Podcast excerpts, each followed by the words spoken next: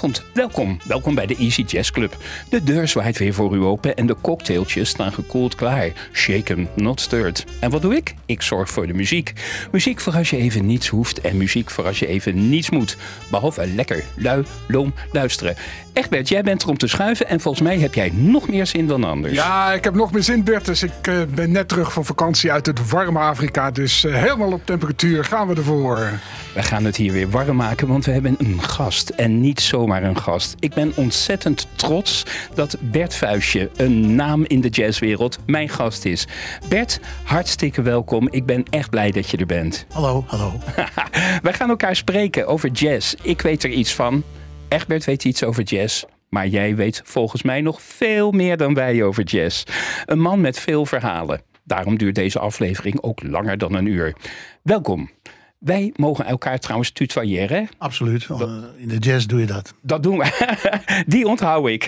We zijn ook weer terug te beluisteren en te downloaden opgemist via www.omroepassen.com. En alle afleveringen staan in de playlist Easy Jazz Club afleveringen op Spotify. En u, u mag reageren via easyjazzclub.gmail.com. Bert, ik begin altijd met een korte biografie van mijn gast. En dat is bij jou nogal een verhaal. Ik haal er stukjes uit. Ik hoop dat ik de hoogtepunten eruit heb gehaald. Als ik onzin zeg, grijp je in, oké? Oké. Oké. Je bent geboren op 13 april 1942 in Amsterdam. En daar woon je nog steeds. In het zuid, waar ik zelf ook heb gewoond. Maar daar komen we later op als we het over Ben Webster gaan hebben. Maar ik kom niet uit Zuid. Ik ben opgegroeid in de Watergraafsmeer. Watergraafsmeer, de andere kant van de Amstel. Precies. Ja, maar je woont nu wel in Zuid, hè? Ja, ja, ja. ja. Je hebt een hele ruime journalistieke loopbaan. Het Parool, de Haagse Post, Intermagazine, de Volkskrant, HP De Tijd. Je bent praktijkdocent journalistiek geweest aan de UvA. En vanaf 1962, en dat is een tijd, 1962 was mijn geboortejaar, schrijf jij over jazz. Recensies, columns, artikelen en boeken. Ik heb hier een stapel naast me liggen en je hebt zelf ook een stapeltje bij je. En je schrijft voor tijdschriften zoals Jazzism. Je hebt ook voor de Volkskrant Oor Vrij Nederland geschreven en voor het Jazz Bulletin. Je bent heel actief op Twitter, daar kennen we eigenlijk denk ik elkaar in eerste instantie van. En je bent een man met een duidelijke mening. Vaak voer voor een discussie. En dat vind jij helemaal niet erg. Uh, nee, mis het uh, parlementair blijft. En uh, dat is op Twitter niet altijd het geval, helaas. Nee, helaas. Maar ik moet zeggen, ik volg jou. Jij houdt het altijd heel netjes. Ik voer een parlementaire discussie. Alleen als ik een onparlementair antwoord krijg, dan ja, dan blokkeer ik toch maar. Ja, je hebt ook een blokkendoos, hè? die heb ik ook. In 2013 ontving jij de Jazz Media Award voor je journalistieke prestaties. En de jury, ik haal er wat uit, zegt dat jij onvolprezen ijver had om de jazzgeschiedenis levend te houden. Ook becommentarieert hij op vakkundige wijze de hedendaagse ontwikkelingen met een enorme kennis van zaken op nationaal en internationaal gebied. Al dus het juryrapport en ik denk dat het klopt. Maar nou ja, um, ik heb niet de potentie meer dat ik de eigen tijdse ontwikkelingen van de jazz uh, in, in al zijn vertakkingen intensief volg. Uh, daar kom ik gewoon niet aan toe. Nee. En daar kan je ook een hele lange discussie over hebben. Uh, over wat de eigen tijdse jazz eigenlijk voorstelt. Dus ja, waar ik me eigenlijk het meest mee bezig hou, is toch wat ik dan noem jazz uit de tijd van de jazz. Ja, daar komen we ook nog op. Je, je geeft een paar leuke voorzetjes. De leidraad in dit uur zijn jouw boeken. Die liggen naast me, die liggen naast jou. En de nadruk zal liggen op jouw nieuwste boek, Keep Swinging. Een heerlijk boek om te lezen. Egbert, heb je hem al gelezen? Oh jee, microfoon. Ja? Nee, nee, nee, die heb ik nog niet gelezen. Ik uh, kijk uh, met argusogen naar die, al die mooie boeken die hier liggen. En uh, ik ben onder de indruk. Egbert, Dat wel. Je, je mag ze lenen. Ja, perfect. en het tweede uur, want er komt een tweede uur, gaan we in de weer met een hele bijzondere CD-box uit Amerika. Maar we beginnen met het allereerste boek. Je hebt hem in je handen, De Nieuwe Jazz. En daarin heb je het over je allereerste interview met jazzpianist Duke Jordan. Jij was 20, ik was 0, Egbert was 8. En jij zegt, het interview leverde niet zoveel op. Hoe kwam dat? Uh, nou, de onervarenheid. Uh, ik uh, wist inderdaad van Duke Jordan dat hij met Charlie Parker had gespeeld. Ja. En dat hij een paar mooie stukken had geschreven, zoals Jordu. en verder wist ik eigenlijk niet zoveel. En ik kwam dus als een twintigjarige blaag met hem praten. Hij was heel vriendelijk. En hij gaf wel wat indicaties van interessante verhalen, maar ik wist er te weinig van om daar dan, eh, hoe heet dat, scherp op door te vragen. En eh, jaren later heb ik beseft dat hij allerlei hele interessante dingen kon vertellen over ruzies met Art Blakey, over de filmmuziek. Ehm, eigenlijk natuurlijk ook over zijn jaren met Charlie Parker. Ja. En ik heb ervan geleerd dat eh, als je een eh, Amerikaanse muzikant gaat interviewen, dan moet je je eventjes in zijn positie verplaatsen. Namelijk, hij is in Europa, er zit iemand tegenover hem die hij niet kent, waarvan hij niks weet. 20 jaar oud. Eh, ja, nou, of, of, of wat ouder. Het is dus zaak om eigenlijk zo snel mogelijk een soort geloofsbrief, geloofsbrieven op tafel te leggen. En duidelijk te maken dat je behoorlijk op de hoogte bent van de jazz. En als je dat snel doet, dan leert de ervaring dat je wel vaak tot een hele goede, zinvolle eh, gesprek eh, kunt komen. Heb je een herkansing gehad? Heb je hem later nog een keer... Jordan heb ik daarna niet meer gesproken. Nee, oké. Had je het wel gewild? Eh, ja, maar hij was niet meer in Nederland daar- daarna, denk ik. Dus het is er niet meer van gekomen. Oké, maar je hebt daarna honderden andere Nou, interviews. tien- gebl- tientallen. Tientallen, oké. Met de grootste. Welk interview is jou het meeste bijgebleven? Er zijn er een paar. Ehm, de, ja, het is moeilijk, moeilijk te kiezen. Het is ook een Nou, grote grabbelton, ik, hè? Ik, ik heb Sonny Rollins geïnterviewd in 1973. Toen was hij in Laren op het eh, jazzfestival. En dat was een heel, vond ik, een heel geslaagd gesprek. En dat vond niet alleen ik, want er is nu net een 700 pagina's dikke biografie van Sonny Rollins in Amerika verschenen. Eh, met 400 pagina's voetnoten. En ik heb die auteur daarvan ook gesproken in Nederland. En hem ook toen de, ik had nog de, de, de, de Engelstalige transcriptie van het interview. Dus ik kon hem de tekst, letterlijke tekst meegeven. Ja. En er staan in het boek eh 24 keer een voetnoot die naar mij verwijst. Naar mijn interview verwijst. Waaronder voetnoot 1 bij hoofdstuk 1. Dat is, Eh, dus dat vond ik natuurlijk zelf een ontzettende eer. ja. Eh, nou, verder heb ik, ja... Ik heb twee keer Stan Getz geïnterviewd. Eh, beide keren, dat eerste interview staat in het boek Jazzportretten. Dat tweede interview, dat heb ik met hem gehad niet zo lang voordat hij stierf. Toen hij al wist dat hij kanker had en dood zou gaan. En het was geen makkelijke man. Maar dat gesprek was heel eh, ja, vruchtbaar en ontroerend.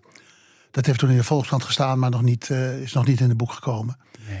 Maar dat zijn, nou ja, dat zijn interviews waar ik heel trots op ben. En dat eerste interview met Stan Getz kwam ook weer terug in een biografie van Getz die in Amerika is verschenen.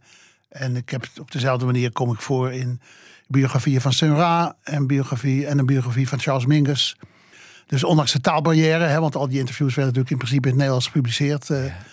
ben ik toch wel onderdeel geworden van de internationale jazzgeschiedschrijving. Je wordt vaak geciteerd. Ja, en daar ben ik natuurlijk heel eh, tevreden over.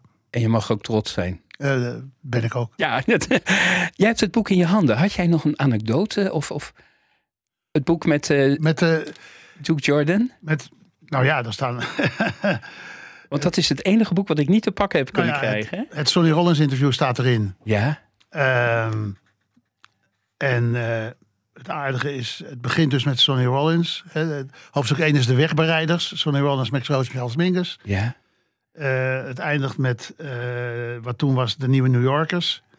Richard Abrams, Julius Hemphill, David Murray. En daartussen ja, is een soort, hoe heet dat, eh, overview van de hedendaagse jazz. Uit van- 1978. Van, van 1978. Ja, precies. En het boek is, zag ik laatst, het boek is al jaren niet meer te krijgen natuurlijk. Nee. Het is van 78. Maar ik zag laatst dat het nog op eh, boekwinkeltjes.nl werd aangeboden. Eh, Dus, ik, ga, ik, ik ga eens vanmiddag even kijken. Zullen we luisteren naar Duke Jordan met Gabriel? Dat nummer is uit 19, 1962. Dat is extra leuk, want mijn geboortejaar, jouw, eerste, jouw geboorte als interviewer eigenlijk, 1962. Zo is Zullen we luisteren? Prima. Oké, Egbert. Thank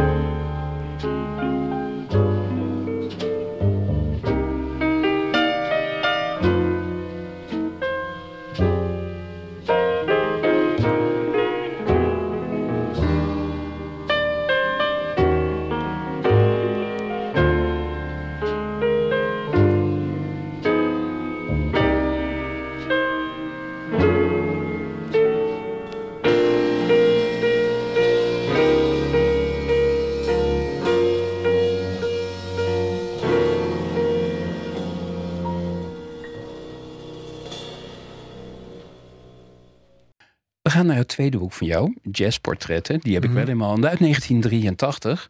En ik heb het portret van Ben Webster eruit gekozen. En dat omdat hij in jouw laatste boek niet door jou beschreven is, maar door Jeroen de Valk. In dit boek heb je hem wel beschreven. Dus we komen later op het laatste boek. Ben Webster, ik heb er iets mee, want hij woonde tussen 1966 en 71 aan de Waalstraat. Ik heb zelf daar ook gewoond en ik keek als ik boodschappen ging doen altijd naar het bewuste huis. Dat, eh, ja, het, heeft iets. Ik vind de muziek van Ben Webster heel prettig. Egbert, jij zegt wel eens dat je hem meteen herkent, hè?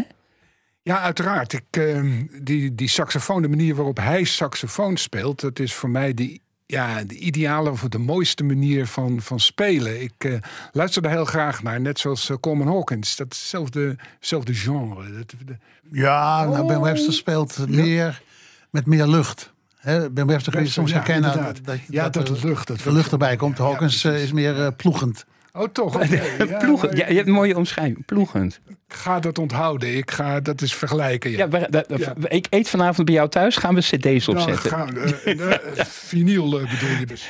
Bert, jij had een anekdote, een verhaal hè, bij eh, het nummer Cottontail van Ben Webster. Ja, nou ja, ik heb eh, in dat boek staat dus een interview eh, met Ben Webster, waarin hij een zeer gedetailleerd verhaal vertelt over hoe dat, eh, dat beroemde stuk Cottontail tot stand kwam. Hè, dat hij in Chicago in een hotel was met eh, Duke Ellington, zijn toen zijn orkestleider, en dat hij hem eh, dronken voerde en de volgende ochtend in een half eh, dronken toestand naar de studio sleepte. En zei van, we gaan nu een nummer ne- op, opnemen. En dat Webster eigenlijk geen zin had. Dat Ellington zei, god, we doen het eh, één keer doorspelen, just for the notes. En dat toen op het eind Ellington zei, prima, we zijn klaar.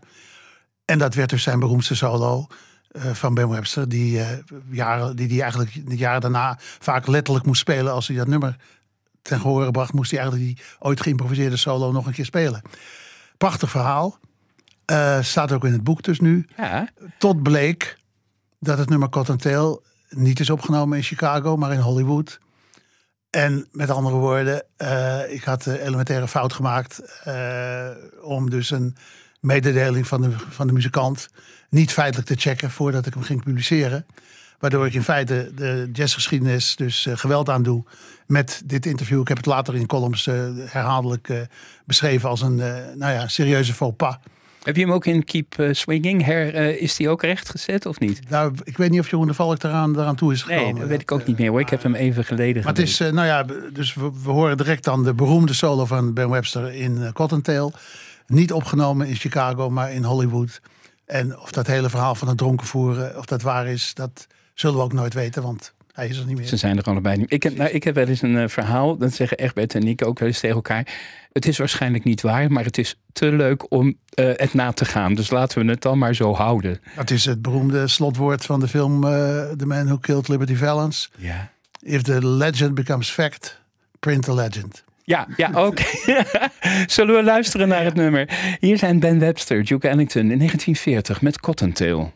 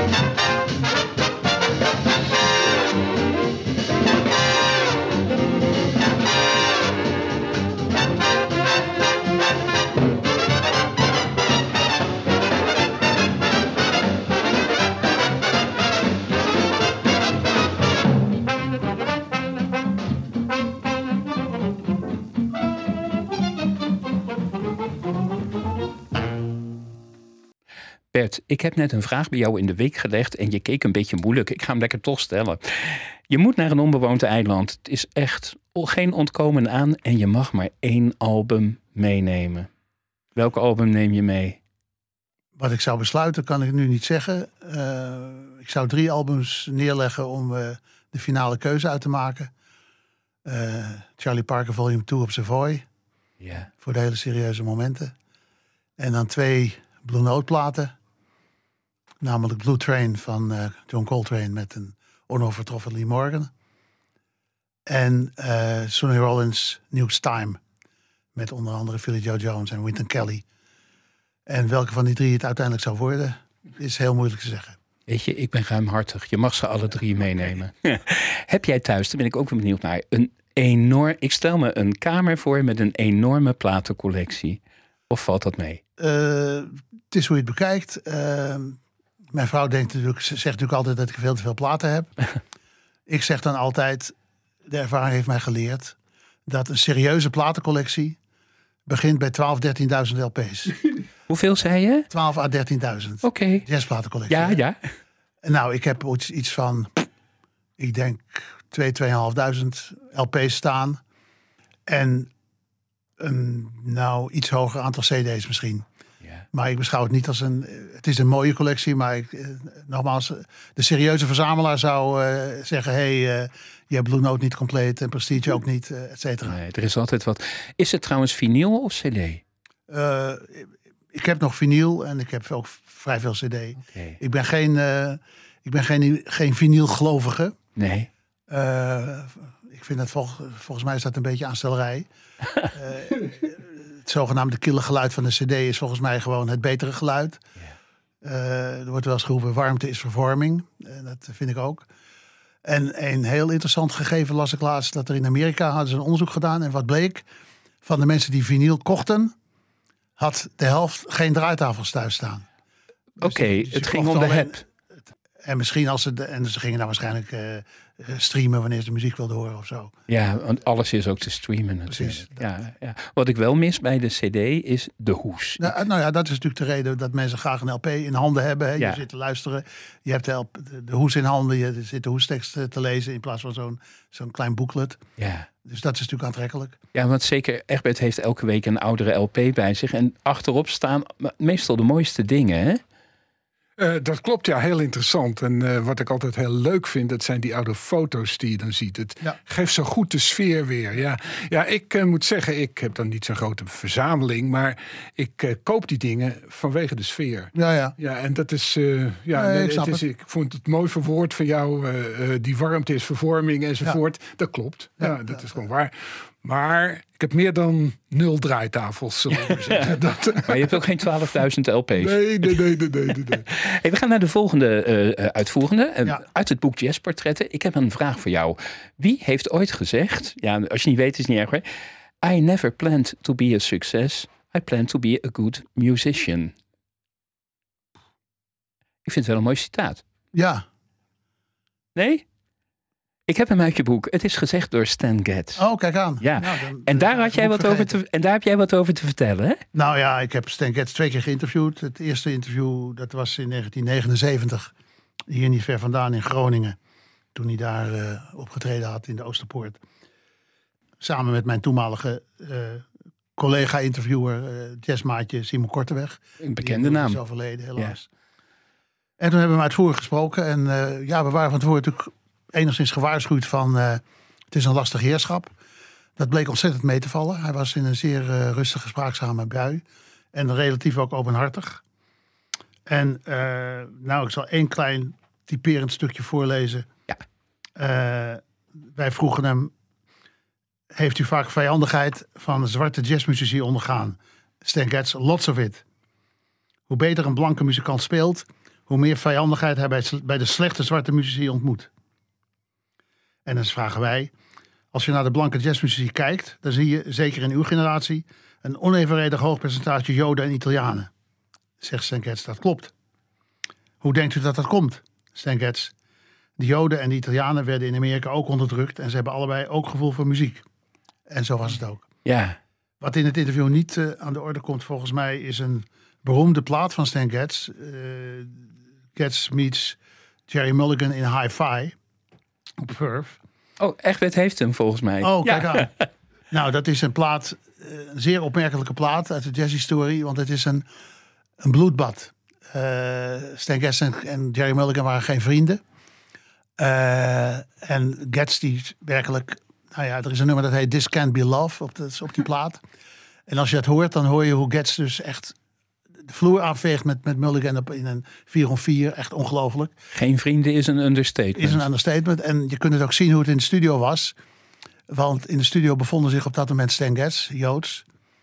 eh Lou Levy, piano, Joods. Stan Levy, drums, Joods. Ray Brown, zwart. En, en Jerry Mulligan, Iers. Nou, er zijn weinig Ieren in de jazz. Maar het was dus heel duidelijk dat drie Joden en één zwarte wisten wel hoe ze samen met een Ier moesten afrekenen. En dat gebeurde ook. Dat moet niet gezellig geweest zijn. Het was niet gezellig. Maar het heeft wel, ik kijk even naar jullie ik allebei. heb- ik, eh, later heb ik het nog een keer aan Gets, in het tweede interview heb ik het een keer aan Gets gevraagd van hoe dat was met die rivaliteit. En toen zei hij zoiets van, er was toch geen sprake van rivaliteit. Waarmee die bedoelde, het klassenverschil was zo groot dat er überhaupt geen eh, krachtmeting was. Oh, ja, ja, ja, zo kun je het natuurlijk ook zien. Geen rivaliteit, maar een soort voldongen feit. Precies. Ach, we gaan wel naar Stan Getz. En eh, omdat het eh, bijna lente is, gaan we naar, eh, uit 1948 naar het nummer Early Autumn. En daarmee is hij Oh, ongeveer Ja. beroemd geworden. Het was bij de band van Woody Herman speelde hij. Ja, En op een gegeven moment halverwege, het is een prachtig stuk. En ongeveer halverwege zie je zijn tenor opstijgen uit het orkest. Met een zo prachtige solo. Dat heeft hem eigenlijk toen tot een wereldster gemaakt. ik ben benieuwd. Egbert. En hier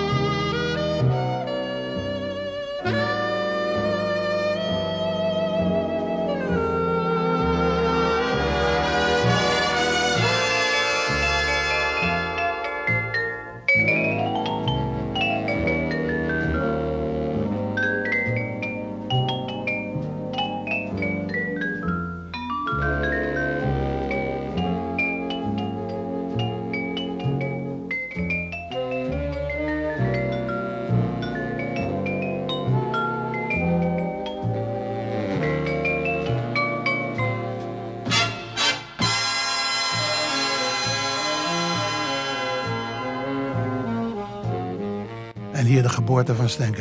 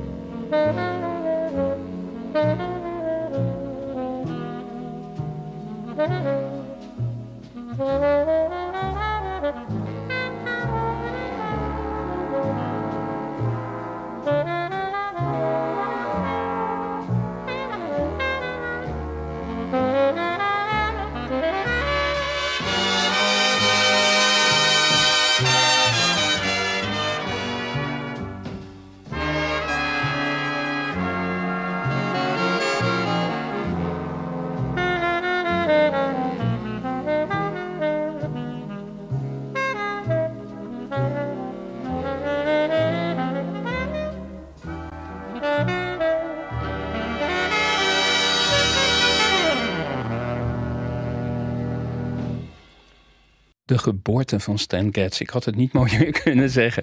Ik heb het volgende boek in mijn handen. Lady Jazz van Rita Reis. Geschreven door Rita Reis samen met Bert Vuistje. En eh, we gaan zo meteen naar een nummer luisteren van The Cool Voice of Rita Reis.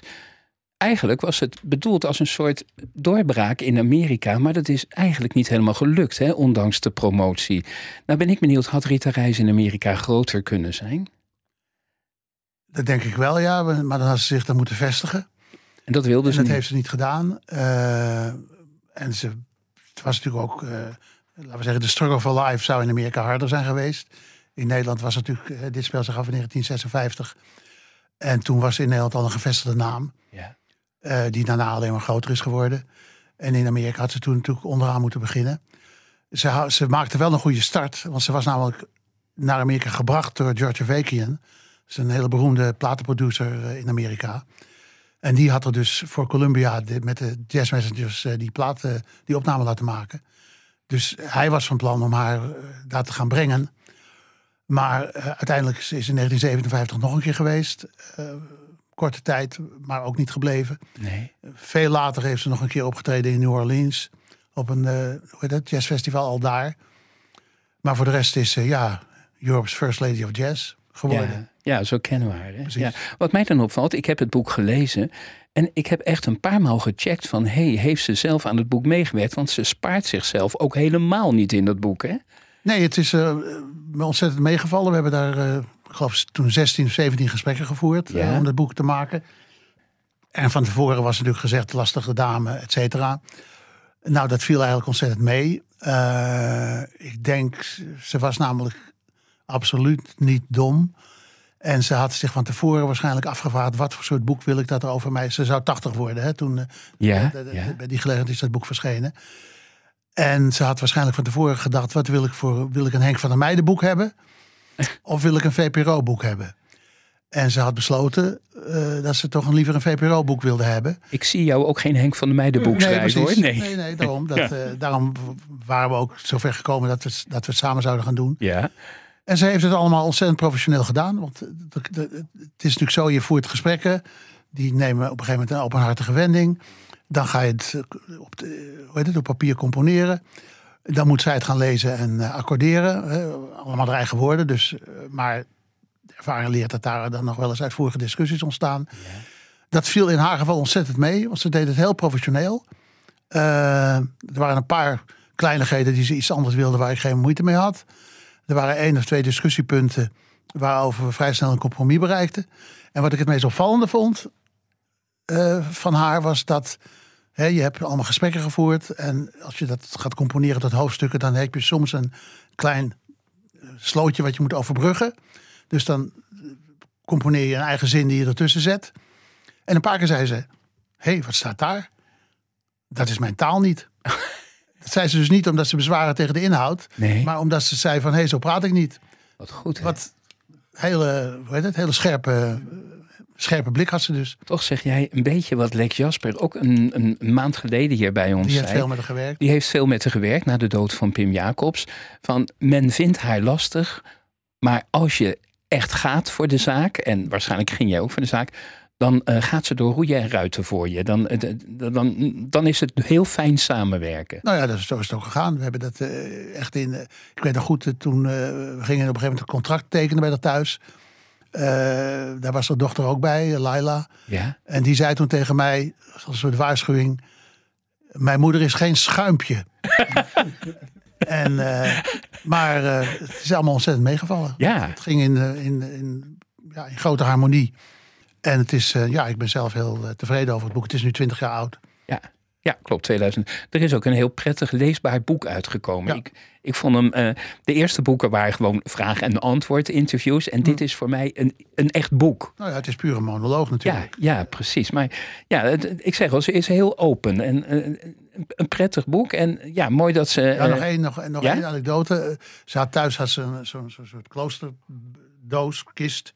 Vol met knipsels en gedoe en foto's. En daar zat ik toen in te kijken. En daar zat zij ook in te kijken met mij. Toen haalden ze op een gegeven moment een knipsel eruit. Uit de Elsevier van 30 jaar geleden of zo. ja. 20 jaar geleden. En ze zei, hé, hey, eh, dat moet je ook maar eens lezen. Dat is misschien ook wel interessant. En dat was een absurd verhaal in Elsevier over abortussen. En daar hadden ze dan twee levende getuigen die over hun eigen abortus vertelden. Namelijk Anne Burton en Rita Reis. Oh, en, dat Burton ook. gaf ze dus aan mij. Dus vandaar ook dat die, dat verhaal over die abortus ook in het boek staat. Ja, Dat ja. Ze had het, het zelf aangereikt. Ja, oké. ja, dat, dat, dat was dus ook een moment waarop ik dacht van, ze is heel open. Ja, zeker. En dan is, ah, helemaal...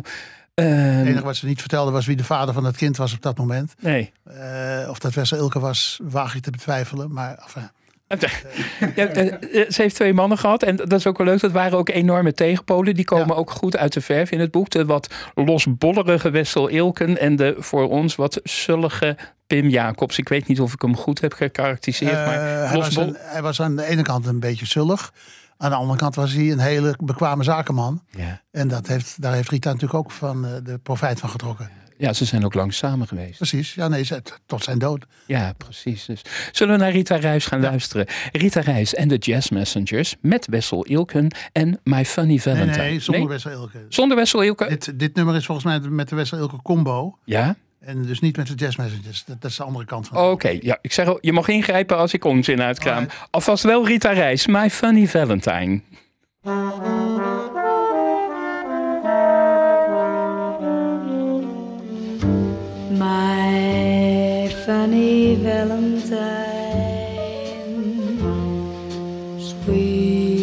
Comic Valentine,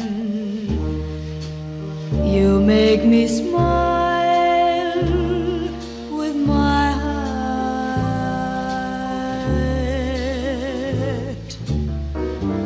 Your looks are laughable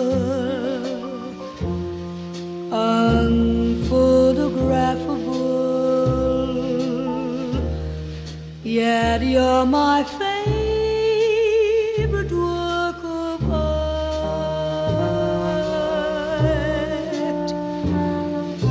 Is your figure less than Greek?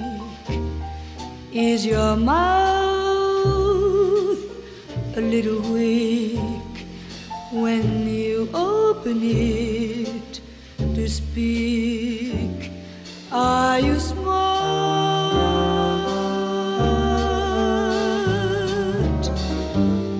But don't change your hair for me.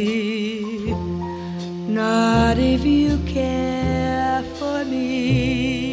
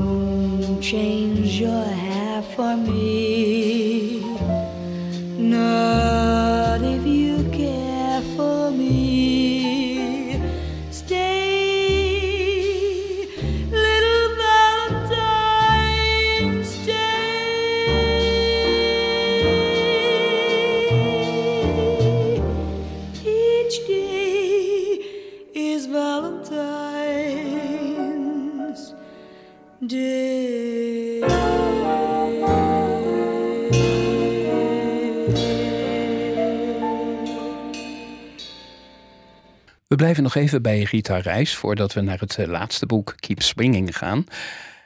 Bert heeft een boek meegenomen, het boek van Rita Reis. Hij gaat daar zijn handtekening in zetten en misschien nog een leuke opdracht. En die kan de luisteraar winnen.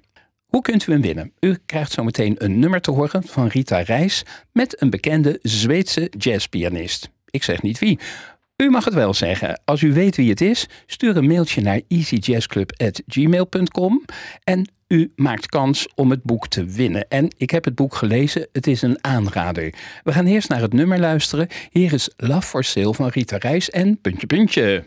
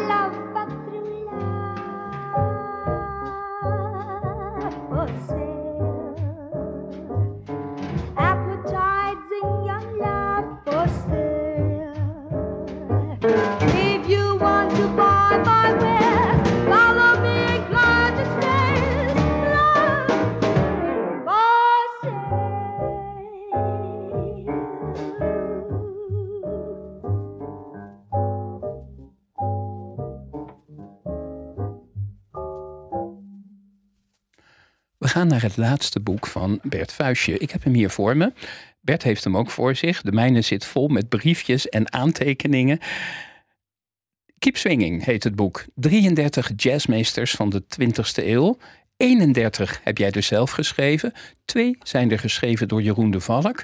En het boek gaat verder dan een droge levensbeschrijving. Dat kan ik namelijk ook op Wikipedia vinden. Er stonden voor mij heel veel anekdotes, heel veel nieuwe feiten in. En met Spotify of YouTube daarnaast gaat de muziek leven als je dit boek leest. Eh, heb je het met die bedoeling geschreven of herken je dit? Eh, nou, ik herken het uit eh, verschillende reacties op het boek. Ach- achter op het boek staan ook tot mijn vreugde mooie aanbevelingen. Ja, van de andere Jana. En Ja. van Benjamin Herman. En die zeggen eigenlijk ongeveer hetzelfde. Van lees dit boek en luister tegelijk naar de muziek die erbij hoort. En dat is eh, volgens mij de, inderdaad de beste aanpak. Het is een boek voor beginners en een boek voor gevorderden. Ik had zelf eh, een, eh, een drievoudige ambitie met dit boek. Punt 1. Wie niets van jazz weet, moet het allemaal kunnen volgen. Ja. Punt 2. Wie veel van jazz weet, of denkt dat hij veel van jazz weet, moet geregeld nog verbaasd staan van hé, hey, dat wist ik niet. En tegelijkertijd is het ook nog een soort, ik heb het geschreven, het is verschenen bij mijn 80ste verjaardag. En het boek is tegelijkertijd ook een soort eh, ja, terugblik op 65 jaar jazzliefde.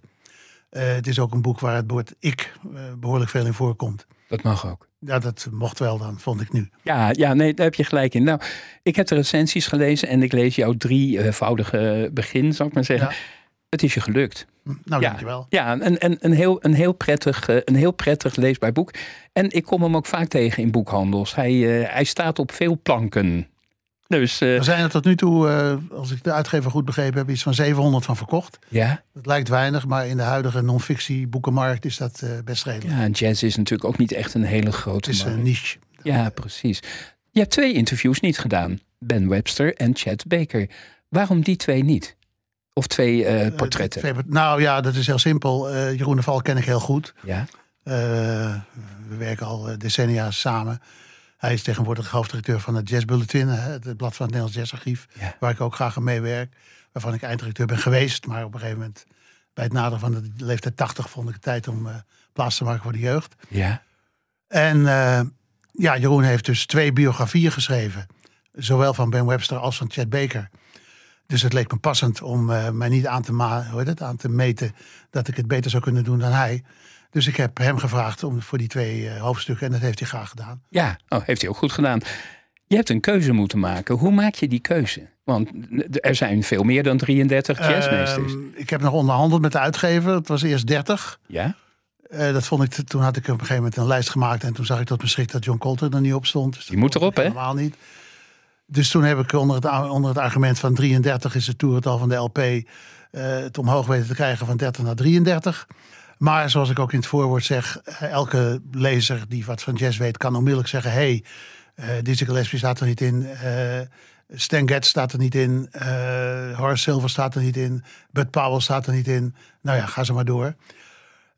Ik heb nou een aantal super. Ornette Coleman staat er niet in. Ik heb een aantal ja, super, super belangrijke figuren die ik natuurlijk niet kon passeren.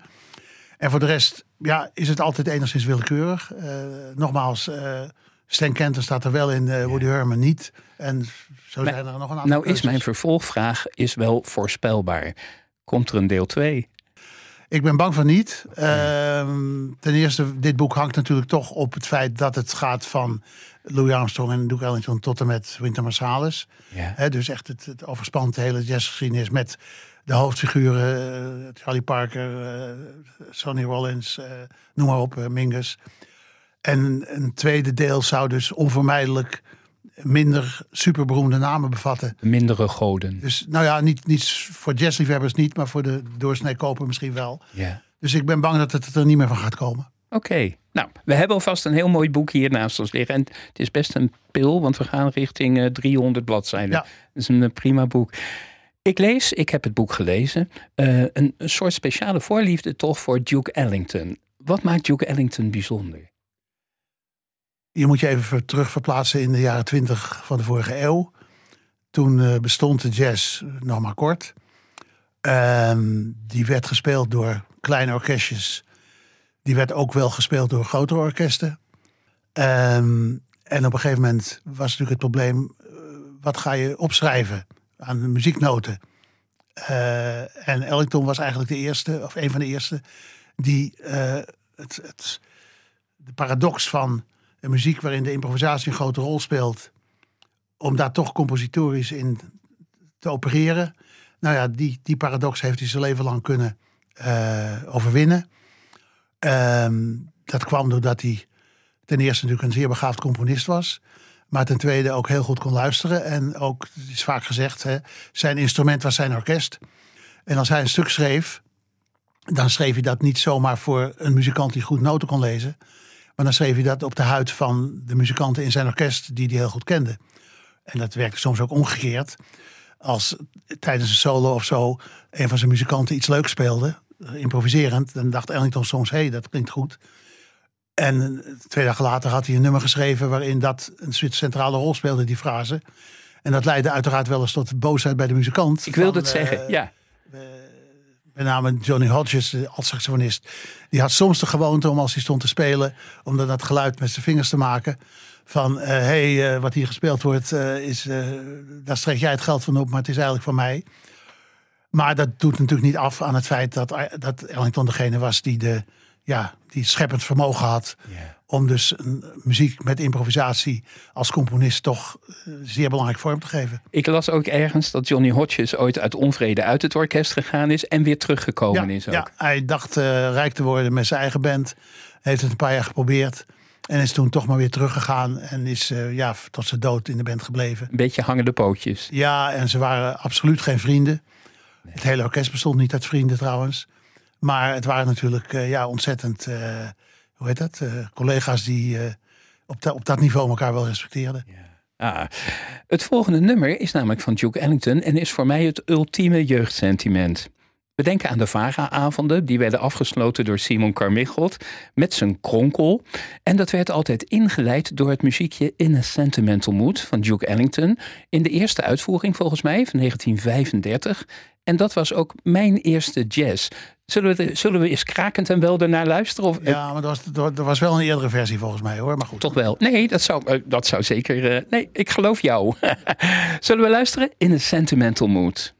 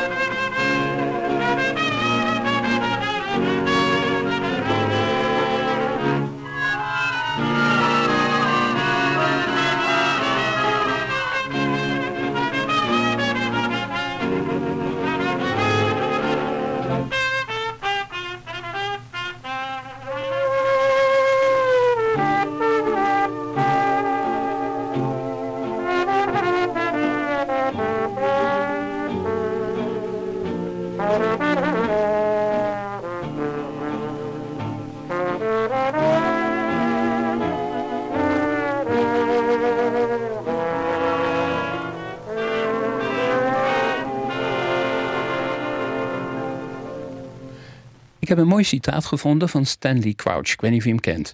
Volgens mij is dat wat mensen echt willen horen. Het gevoel van overwinning. Op jezelf, op de omstandigheden, de desillusies. Daar gaat het jazzliefhebbers inderdaad om. Het gevoel van vrijheid. In muziek die altijd doortrokken is van het geloof in de mogelijkheid van overwinning. Een heel mooi citaat, maar geldt dat, is het waar? Geldt het ook voor jou? Is Eh, uh, jazzvrijheid? Ja, dit komt uit een interview dat ik zelf eh, met Stanley Couch heb gehad in New. York. Voor de Volkskrant destijds nog.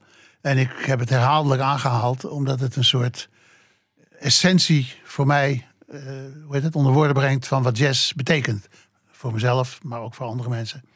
En ja, dat is inderdaad het, het, het overwinnen van tegenslag en het doorgaan met leven. En dat is de, de kracht van de jazz. En toch zijn er, want ik vertel in mijn programma wel eens een kort levensverhaal. Van die ontzettend tragische verhalen. Chad Baker, Billie Holiday. Het, het, het loopt zo tragisch af. Dan denk ik van, dat botst voor mij met vrijheid. Eh, verslaafd zijn is geen vrijheid hebben. Nee, dat is waar. Maar eh, in beide gevallen, eh, dat is vooral ook... de- Jeroen de Valk schrijft daar zeer uitvoerig over... in zowel zijn boek als in dit hoofdstuk Ja. over Chet Baker... dat er gezegd werd dat hij dus in zijn latere jaren... toen hij verslaafd was, dat er helemaal geen goede muziek meer uitkwam. Eh, nou, dat betwist eh, Jeroen de Valk met recht en reden. Hè. Er zijn allerlei prachtige opnamen nog van Chet Baker.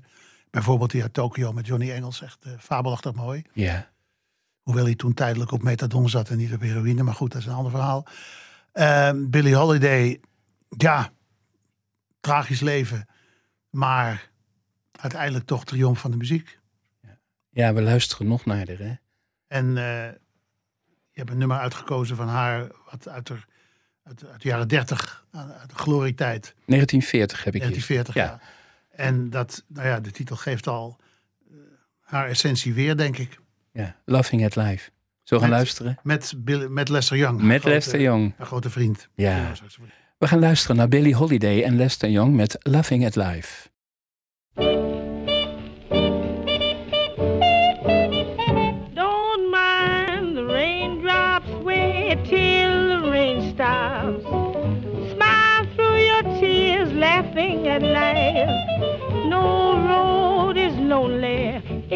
You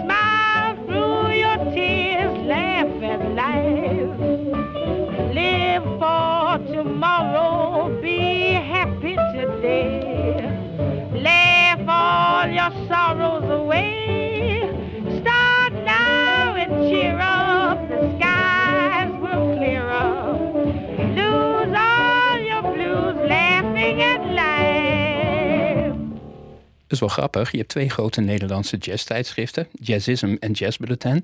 Jazz Bulletin. In het volgende nummer, Egbert, staan wij. Hè? Dat klopt, we zijn geïnterviewd, Bertus. Ja, Maar het mooie is, Bert heeft het, nummer, het artikel al gezien, maar wij hebben het nog niet gezien.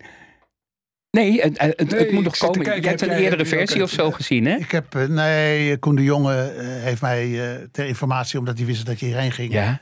heeft hij me alvast de tekst gestuurd. Ah, Het komt in juni, in het, nee, in het maartnummer, hè? Ja. Ja, precies. ja, ja ik, ik zit al bij de Ja, brievenbus. het, het is al, eh, het is al naar de drukker. Oh, nou, kijk. Egbert, jij bent vriend geworden, hè?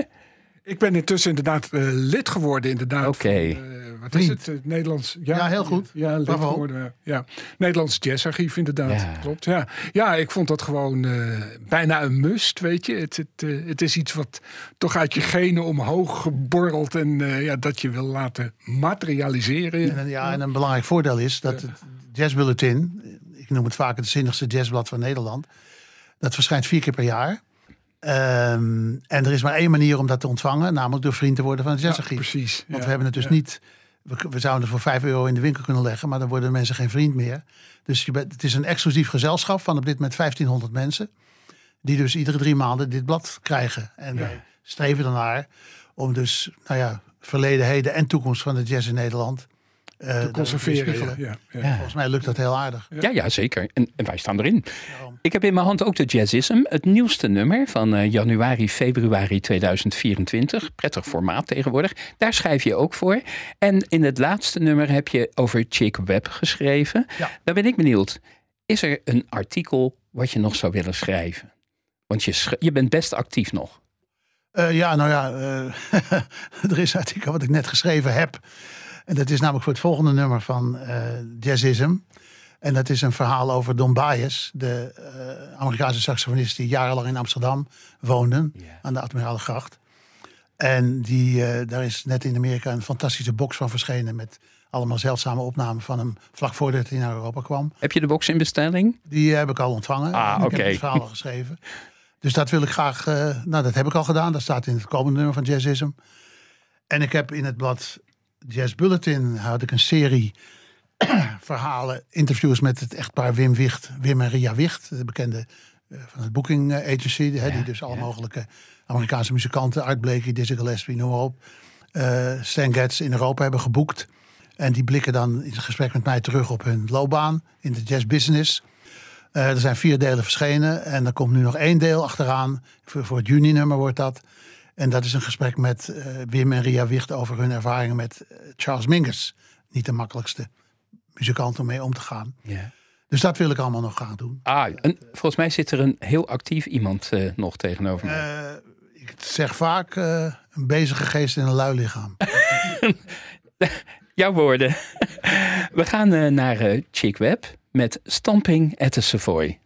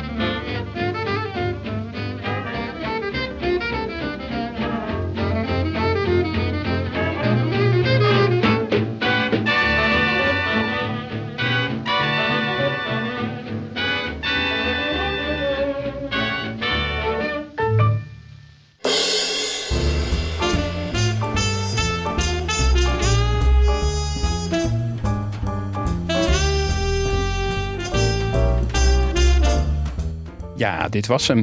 Een uur Bert Vuistje. Ik moest bij het laatste nummer van hem nog wel één ding zeggen. Chick Webb speelde de drums. Hij was de eerste meesterdrummer. We hebben een heel leuk uur gehad met Bert Vuistje. Ik heb een heleboel geleerd. Een heel prettige verteller. En het mooie is, we zijn nog niet klaar. Want over een paar weken, over twee weken of één week... is er nog een keer een Easy Jazz Club met Bert Vuistje. En die gaan wij zo meteen al opnemen. Egbert, bedankt voor het eerste uur. Je krijgt de traditionele hand. Graag gedaan, Bertus. Bert, jij ook hartstikke bedankt voor het eerste uur. Het was een genoegen. Nou, dan gaan we er nog een uur tegenaan gooien. Tegen de anderen zeg ik, tegen de luisteraars... take care, take it easy en tot volgende week allemaal.